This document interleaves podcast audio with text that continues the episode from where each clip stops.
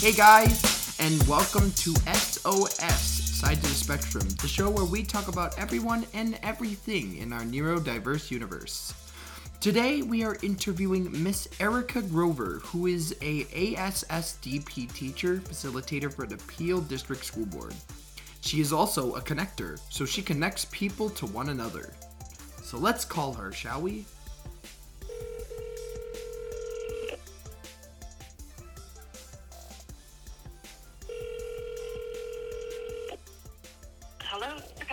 Hello, hello, Miss Erica. Are you ready?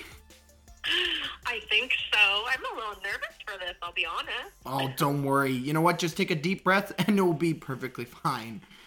Uh, so, I'm just going to say, welcome to SOS Sides of the Spectrum. And I will quickly go into questions. So get your get get your head ready and in the game for the question. First one. Okay. So for any for for people that are listening in right now, what does the acronym ASSDP stand for? That's a really good question. So it stands for After School Skills Development Program, and it's an acronym that came from the Ministry of Education based on grant money that the ministry started to um, offer out to school boards back in 2016, I believe.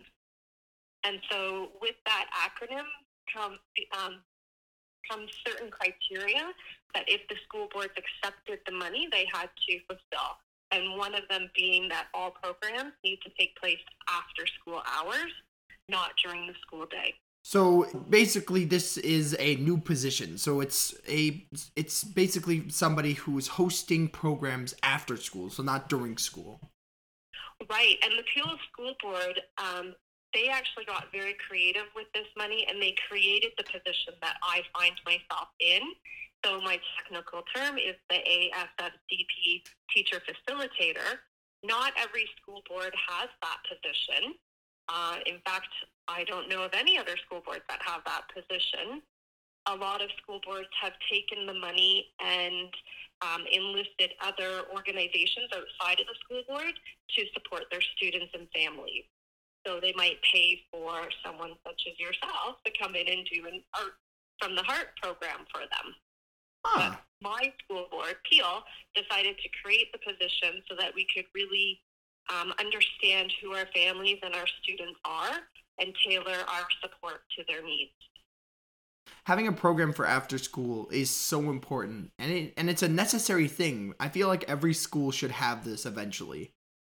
I absolutely agree, and I pinch myself every single day that I have found myself in this position because it's absolutely a dream for me to be able to connect with our families, um, support them, identify their needs, um, help build that community, which I know is so important to yourself and your organization.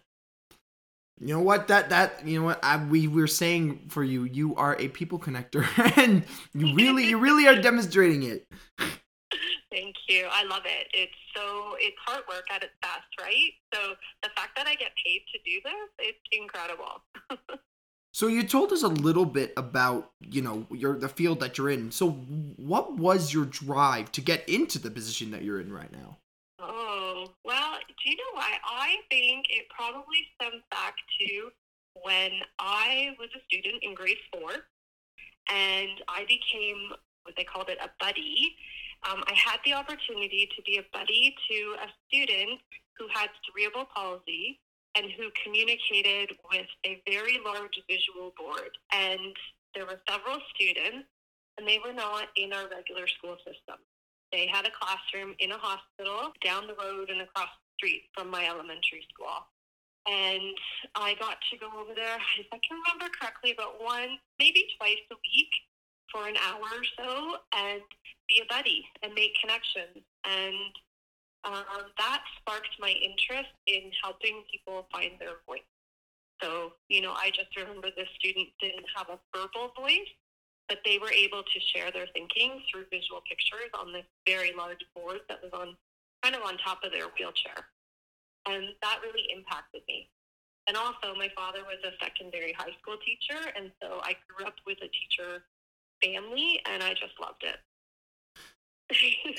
I actually really lo- I've actually heard of this buddy system before and I feel like it's such an important thing for people with disabilities and people who just want to have a friend. I feel like communication is just so important and we need to teach lots of different ways to communicate and showing other people that this specific person had a, had their own unique way of interacting with a with the, with with another person is so, as a people connector, why do you, well, I mean, you kind of explained a little bit, but why do you think it's important to keep a flow of communication open in community and in schools?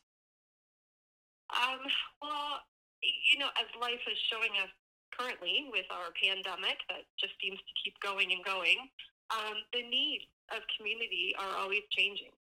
And so, if you don't have that regular flow, if you don't have those regular connections, if you don't know what the needs are out there, then you're not going to be able to serve. So for me, the fact that I'm in my second year now of this position with the Peel District School Board, I'm able to see what the needs are. I'm able to get feedback from our families that have participated in programs, and I'm, I'm able to listen to them and I'm able to respond. So I, I just think absolutely continuity is key to this work. So you know what? So needs are changing. Obviously, as you said, you know, the things have definitely changed, and people are needing change, and people change. That that is the way. People, you know, um, always are developing and always are in, always changing. Even even for us, you know, uh, I always learn something, and that's a ch- and that's a change, and it brings it again. Such a important. It's just so important to have this so I gotta say this. So for your position, you know what you're doing. But for other uh, teachers, what would be one thing that you would like to see more from teachers? Ooh, that's a really good question. What would I like to see more? Um, I think maybe I would just encourage other teachers to not be afraid to try and not be afraid of limiting yourself. So I like to think that I'm an outside of the box thinker. Um, I have passions and I really jump into those and I think about my skills. So, for example, let's think about technology. Um, use of technology is something that I've really um, brought into my work when I was a classroom teacher. I used it again to support my students and help them access the curriculum, but also use it to, to give themselves voice. Um, and I know I know a lot of people are hesitant to try new things because they're fearful, right? They're they're afraid of failure. And yet as teachers we're always teaching our students to not be afraid to fail and to hmm. take it as a learning opportunity. So I would I would encourage teachers to do the same and to network, right? If you don't know how to do something, reach out and find somebody who can. So I know through my work I've had many, many educators in the board and even outside of my direct school board reach out to me for advice, you know, and how would I do this? And so it's all about building that community, and we call it capacity building. So helping people find their skills to do more. That's such a simple thing, you know, try harder you, you know what? It's it's important that you put effort into something. If you put effort into something that's when you get that change. If you don't put anything into it you're not going to change the way somebody thinks. Or you know you're not you're not going to um my mom always said to me if you only put in half amount of the work you're just going to have to come back and do it again. So i feel like that is such a such a simple but amazing point. That was oh well, and just not to be held back by your fear, right? Yeah. Just because you're not perfect yet, and maybe you'll never be perfect, and that's okay. At least you're trying. And I think if the intentions to support others is what's motivating and driving you to to um, take that leap, then you're doing things for the right reason. Mm. You know what? Fear fear is you know what fear is a scary thing. That's what fear is. That is the definition of fear but you know you should always power through it and don't don't let it stop you that's right yeah so now that we did teachers i kind of want to move to to parents the same thing as the teachers. What is one thing that you would like to see more with parent? Well, the more as parents. Um, well, I think the more that I've been doing this work within my role, the more I'm recognizing the, the importance of building that community as soon as you can. So I'm starting to hear a lot more stories of our secondary age students and their families suddenly realizing that at age 21, their child will no longer be in school. And what does their future look like? And a lot of times, from what I'm hearing, it, this thinking and this action doesn't really happen until those later years. So I'm really trying to bring that thinking in as early as I can to the family and exposing them to the ideas. So we're doing what we call autism community connection family night. Hmm. And that's my way of planting seeds of knowledge as early as I can for those families to just start thinking about things and then reaching out so that they can build that community that they feel they need for themselves. You know what? I, I love the I love the saying planting seeds, yeah. planting seeds of knowledge, and you sh- uh, you know what? It, it's a great analogy because once you plant the seed and you and you planted it, eventually the seed grows into and it grows and it grows and it keeps getting bigger and it and it learns more. It imp- it learns and eventually it becomes a forest of knowledge. That's right. Uh, and it may not every seed's going to grow at the same rate either. No. And that's okay. and, and it's acknowledging that and acknowledging what does every seed and if we, you know, equate the seed to the family, what does every family need to help them grow in their capacity? You know what? Not every you know what? I, will just say it like this. Every single plant is unique and that is the same with humans. Every single human is unique and each one has their own different way of learning. I bet you that your way of learning is definitely not the same as my way of learning. Right. So what would you advise be for kids that are in junior school and struggling with being different? What would your advice be for people who are struggling? Oh, that's a really good question, and I can think right, right away to some students that I'm trying to support with that right now. Um, so, to me, identity is so important, and just understanding who you are, um, understanding what your strengths are, what your needs are, um, it could go deeper than that. So if we're thinking autism, what does your autism mean for you? Many students that I work with, they know they have autism, but they don't understand what that means for them. Some of them are ready to, we call it unpack it. And I do have a website that I call Unpacking Autism. Some students are ready for that work and they, they um, in time feel almost a sense of relief to understand now they understand why they do things the way that they do, perhaps. Other students I've found get very angry. They're very upset. They don't want to be wired differently and they're mad about it. And so, it, again, it's a very unique journey for every student. And it's something that needs to be done, um, I believe, with a very sensitive heart, being very in tune to each individual student but ultimately, I do believe that if we can understand the reasons why we may think or do things, it, it will help us um, kind of accept ourselves as an individual. Um, I do have two sons who are, well, they're 19 and almost 17. And while they do not have autism, they do have diagnoses of ADHD, anxiety, and being gifted. So they have unique learning profiles. And this is the type of work I've done with them since they were very little, helping them understand who they are. And then to grow with that and to advocate for themselves through their identity. And that's the same type of work that I do with my students. The, the having your identity um oh i i just even for myself um, when i was younger i really didn't i didn't really like being who i was because you know i was always like why can't i fit in? or why can't i be like the other kids?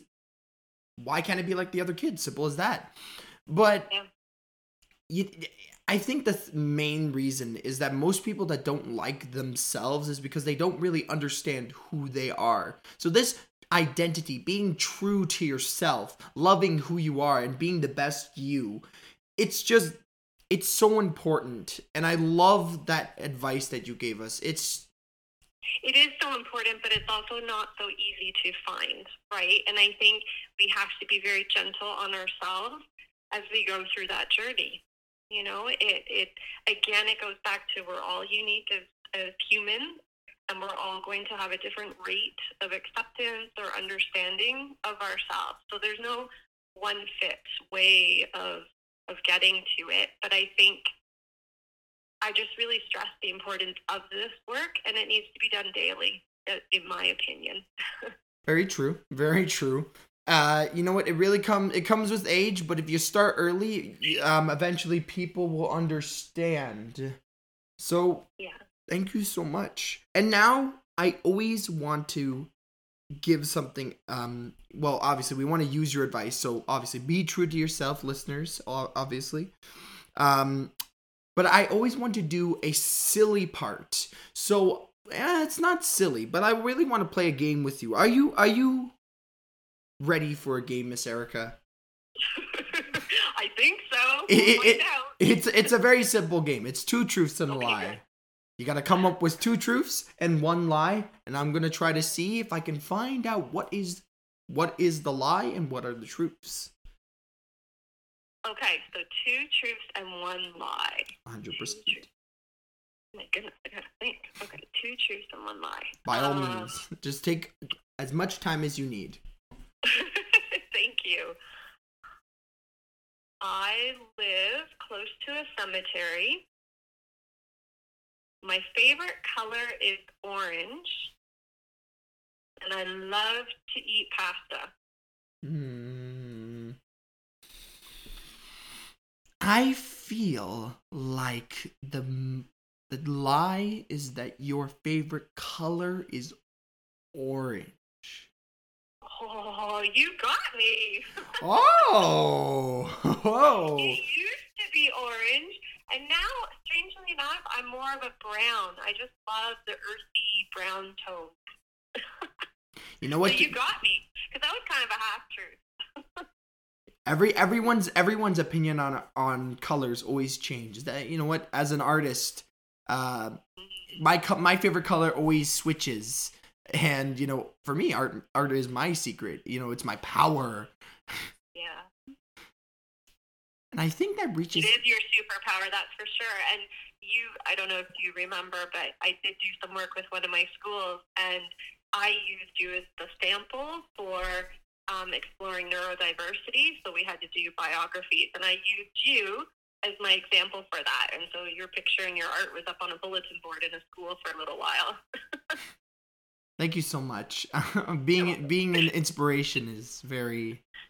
I'm very thankful. Thank you so much.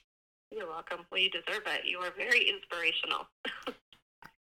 you know what? I'm just gonna say for our listeners, uh, if you ever want to play this two truths and a lie game, I recommend it. It, it. You'll you'll learn about you'll learn about people. So like if you're if you're having if you want to break the ice with a stranger mm. or a group of friends that you've just met, playing True Two Truths and a Lie is a great game to start off with. It really gives you that extra bit of knowledge on someone.